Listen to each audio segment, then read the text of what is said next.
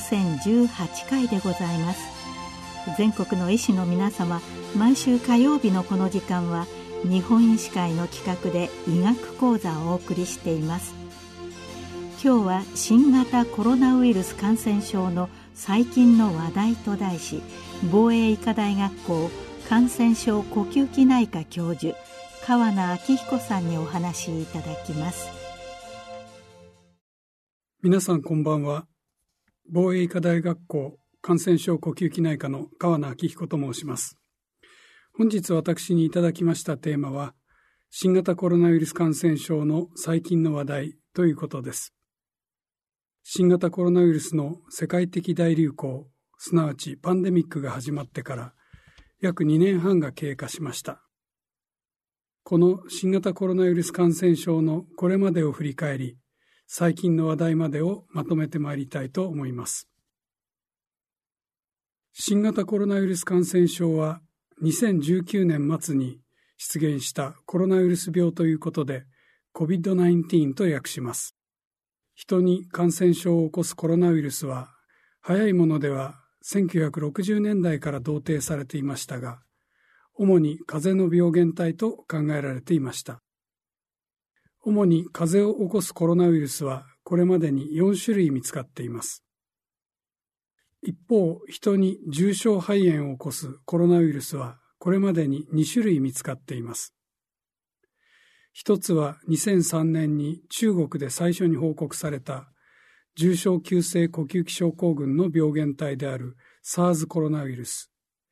もう一つは2012年にアラビア半島で報告された中東呼吸器症候群の病原体である MERS コロナウイルスです。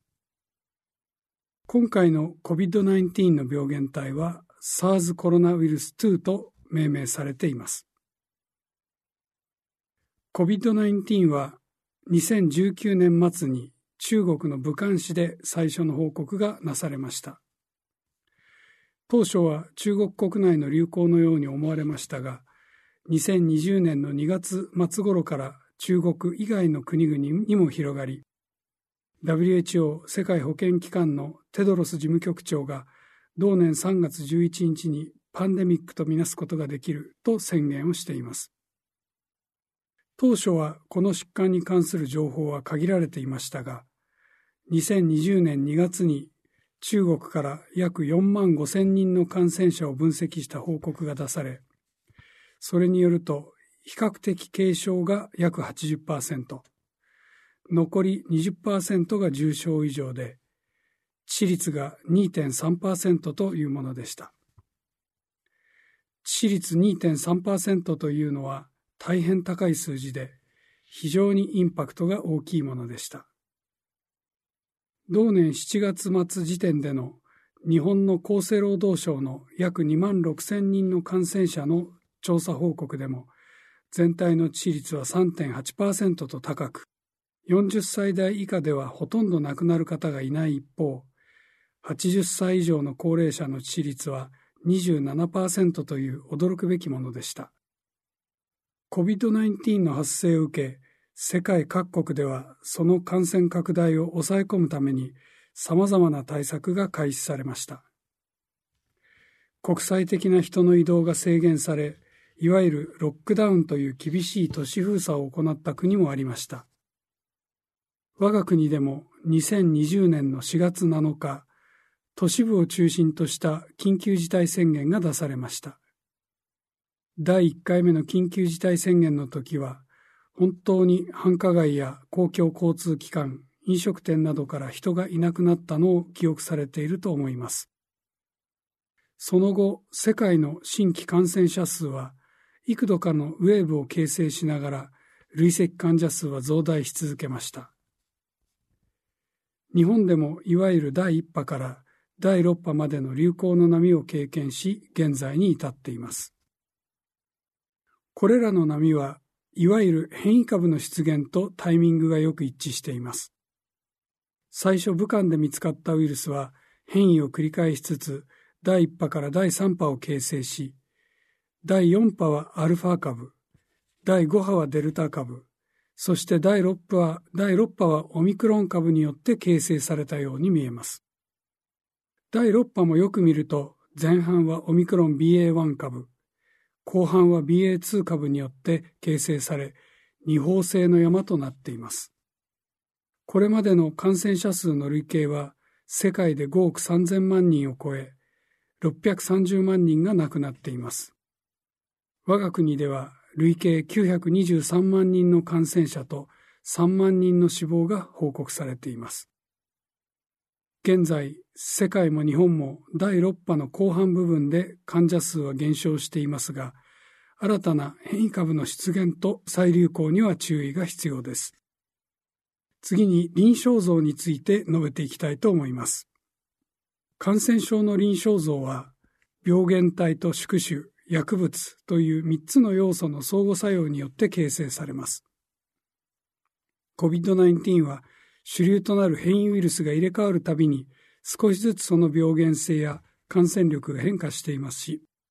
ワクチン接種や自然感染による宿主の免疫の状態も変化しています。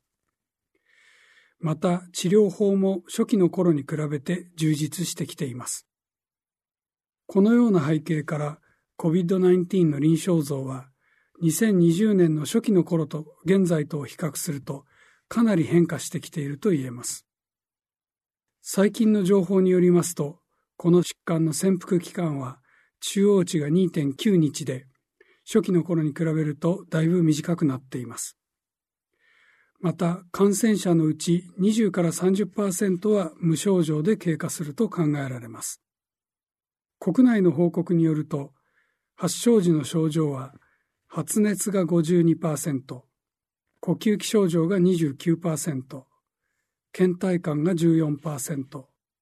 痛が8%、消化器症状が6%などとなっており、当初強調された味覚異常や嗅覚異常は3%程度と減少しています。オミクロン株ではアルファ株やデルタ株と比較して酸素療法や人工呼吸管理を必要とする患者の割合が低下しています。致死率も第1波の頃と比較すると第6波では明らかに低下してきています。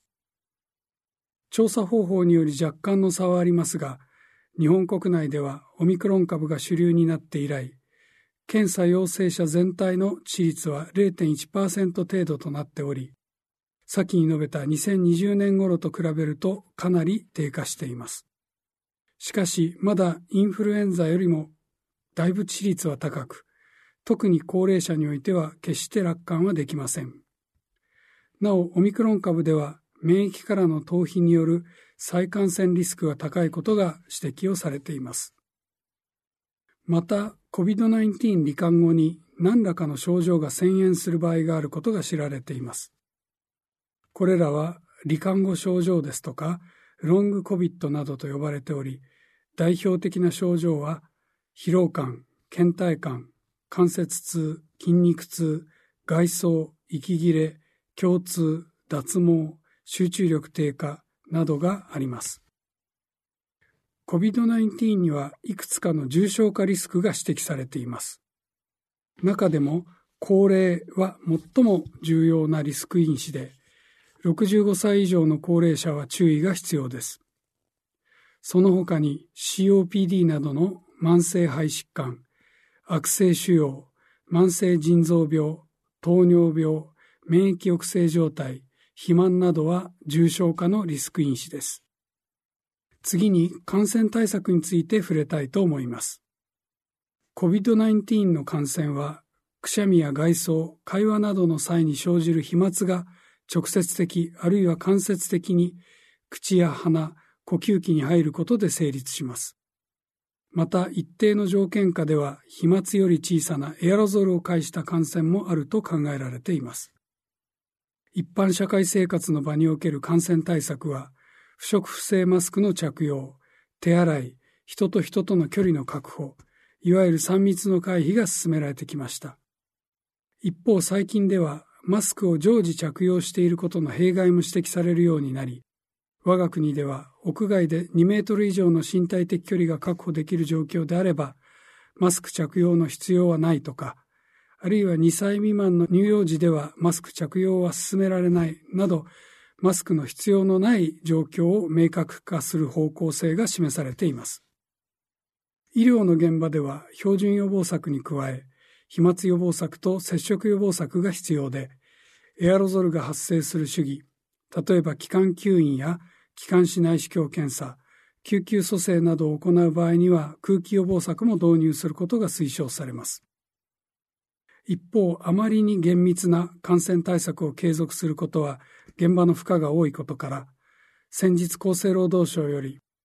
効果的かつ負担の少ない医療介護現場における感染対策が示されています。この中では過剰な環境消毒の中止や直接接触のリスクが少ない場合にはガウンは不要であること、コロナ専用病棟でない通常の病棟であっても個室あるいはコホーティングで対応可能とするなど、より負担の少ない感染管理の方向性も示されています。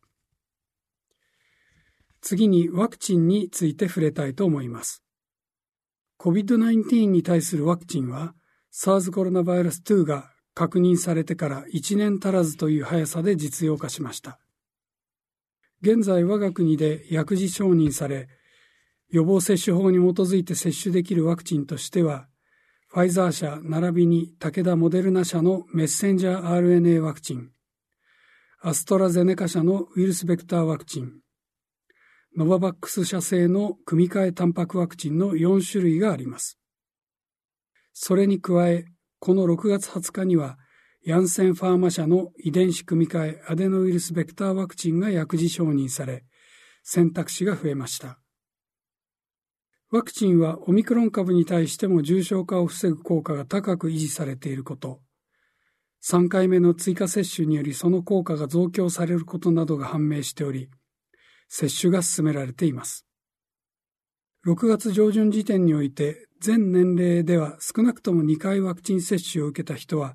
対象者の約80%、3回接種を受けた人は約60%となっています。現在60歳以上の人、18歳から60歳未満の基礎疾患を有する人、並びに重症化リスクが高いと医師が認める人については、3回目接種から5ヶ月以上が経過していれば、4回目接種も受けることができます。また、5歳から11歳の小にもファイザー社の小児用ワクチン接種が可能となっています。次に治療薬に触れたいと思います。COVID-19 出現直後には特異的な治療薬はありませんでしたが、現在ではいくつかの有効性の確認された治療薬が使用可能です。厚生労働省の研究班が作成している新型コロナウイルス感染症治療の手引きでは、患者の重症度を軽症、中等症1、中等症2、重症の4つに分類した上で治療法を提案しています。重症度の定義はここでは述べませんので、手引きをご確認いただきたいと思います。手引きは厚生労働省のホームページなどから閲覧可能です。抗ウイルス薬では、いずれの重症度にも使用可能なものとして、レムデシビルがあります。また、軽症から中等症1には、モルヌピラビルとニルマトレルビル、リトナビルが挙げられています。また、軽症から中等症1には、中和抗体薬のソトロビマブが使用可能です。また、中等症2から重症に対しては、デキサメザドンなどのステロイド、バリシチニブ、トシリズマブなどの免疫抑制薬や調整薬が使用できます。中和抗体薬はウイルスの変異株に対して有効性が低下する場合があり、カシリビマブ、イムデビマブはオミクロン株については推奨されません。また COVID-19 が血栓形成しやすいことからヘパリンの併用も検討します。次に COVID-19 以外の感染症の最近の状況について触れたいと思います。COVID-19 出現以降、様々な感染症の流行が抑制されているように見えます。例えば、流行性角結膜炎、咽頭結膜熱、ヘルパンギーナ、手足口病、麻疹、風疹、インフルエンザやその他海外からの輸入感染症などが2020年以降大きく減少しています。この背景には様々な要因が関与していますが、COVID-19 対策のため、海外との人の往来が大きく制限され、皆がマスクを着用し、手洗いをし、3密を回避したことが大きく影響していると考えられています。しかし、COVID-19 が少しずつ減少し、感染対策が緩和されてきた現在、これらの感染症が再び流行してくる可能性があります。特にインフルエンザは現在南半球のオーストラリアで流行が始まっており、北半球の温帯地域でも大きな流行が起こるのではないかと懸念されています。インフルエンザと COVID-19 の同時流行が起こると大きな混乱となる可能性があります。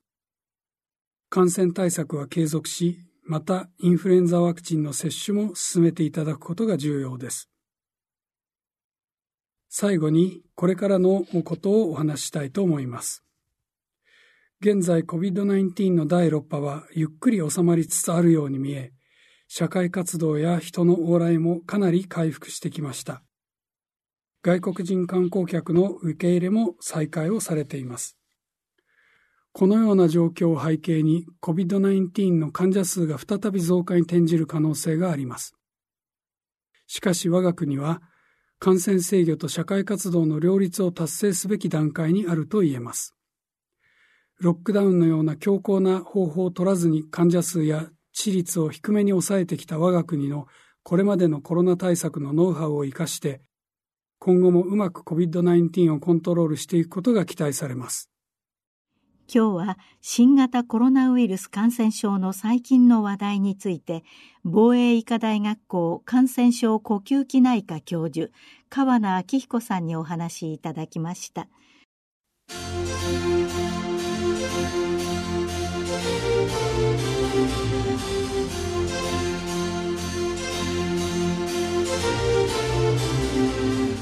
それではこれで日本医師会の企画でお送りいたしました医学講座を終わります。